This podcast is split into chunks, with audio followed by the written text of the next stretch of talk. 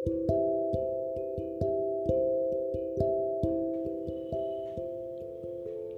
నేస్తాలు. అందరికీ వినాయక చవితి శుభాకాంక్షలు. వినాయకుడు లేదా గణేశుడు గణపతి విఘ్నేశ్వరుడు హిందూ దేవతల్లో బాగా ప్రసిద్ధి చెందిన ఎక్కువగా ఆరాధించబడే దేవుడు.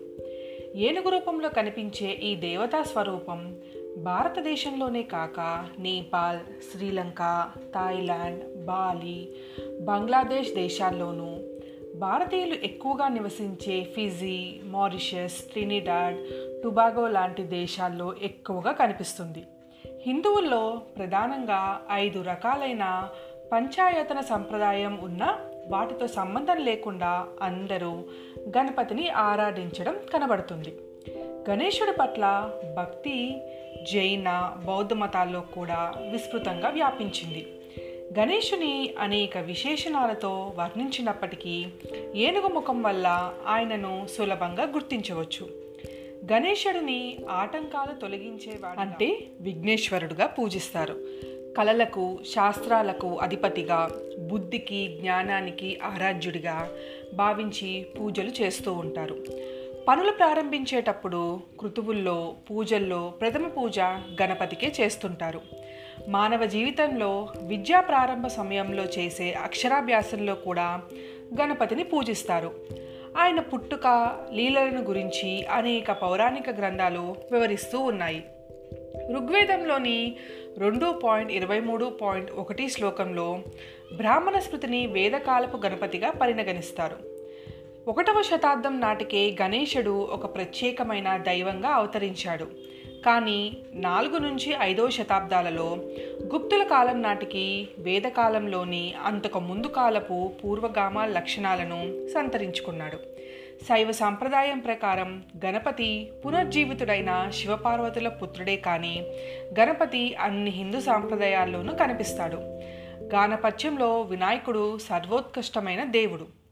గణేశుడు గురించి వివరించే ముఖ్యమైన గ్రంథాలు. గణేష పురాణం ముద్దల పురాణం గణపతి అదర్శ శీర్షం బ్రహ్మ పురాణం బ్రహ్మాండ పురాణం ఇంకా మరో రెండు పౌరాణిక విజ్ఞాన శాస్త్రాలు ముఖ్యమైనవి.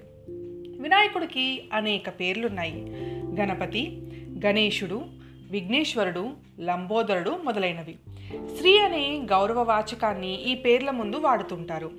ఘనం అంటే ఒక సమూహం.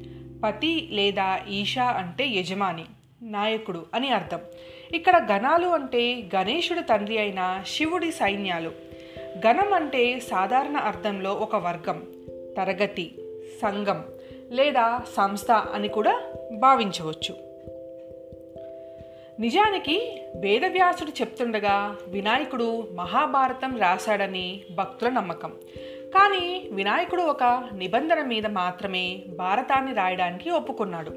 ఒకసారి కలము పట్టి రచనకు పూనుకున్నాక మహాభారతం పూర్తయ్యే వరకు ఆపను. ఆ విధంగా మీరు ఎటువంటి అంతరాయము లేకుండా చెప్పవలసి ఉంటుంది అని చెప్పాడు. దానికి వ్యాసుడు బదులుగా నేను చెప్పిన ప్రతి విషయాన్ని అర్థం చేసుకున్న పిదపనే రాయవలసి ఉంటుందని సూచించాడు. వినాయకునికి ఇద్దరు భార్యలు. సిద్ధి బుద్ధి ఉన్నారు. బుద్ధిని రిదిగా కూడా కొందరు పిలుస్తారు. ఇక్కడ బుద్ధి శ్రేయస్సును సూచిస్తే సిద్ధి విజయాన్ని సూచిస్తుంది. వినాయకునికి ఇద్దరు కొడుకులు కూడా ఉన్నారు. శుభ లభ అని. ఇక్కడ రిధి సంతానమైన శుభుడు మంచికి పేరు ప్రఖ్యాతలకు చిహ్నంగా సూచించబడితే సిద్ధి కుమారుడైన లభుడు లాభానికి చిహ్నంగా ఉంటారు. అందుచేతనే ఒక్క వినాయకుణ్ణి పూజిస్తే అన్నిట విజయములు సొంతమవుతాయని భక్తుల ప్రగాఢ విశ్వాసంగా ఉంది. తద్వారా ఎటువంటి కార్యక్రమాన్ని చేపట్టినా మొదట వినాయకుని పూజ చేయటం హిందువుల ఆనవాయితీగా ఉంది. తద్వారా ఎటువంటి ఆటంకములు లేకుండా పనులు పూర్తవుతాయని భక్తుల నమ్మకం. ఒకసారి వినాయకుడు ద్వారం వద్ద కాపలా కాస్తున్న సమయాన శివుని దర్శనానికి పరశురాముడు అక్కడకు వచ్చాడు. పరశురాముడు మహావిష్ణువు అంశ కూడా మరియు ముక్కోపి.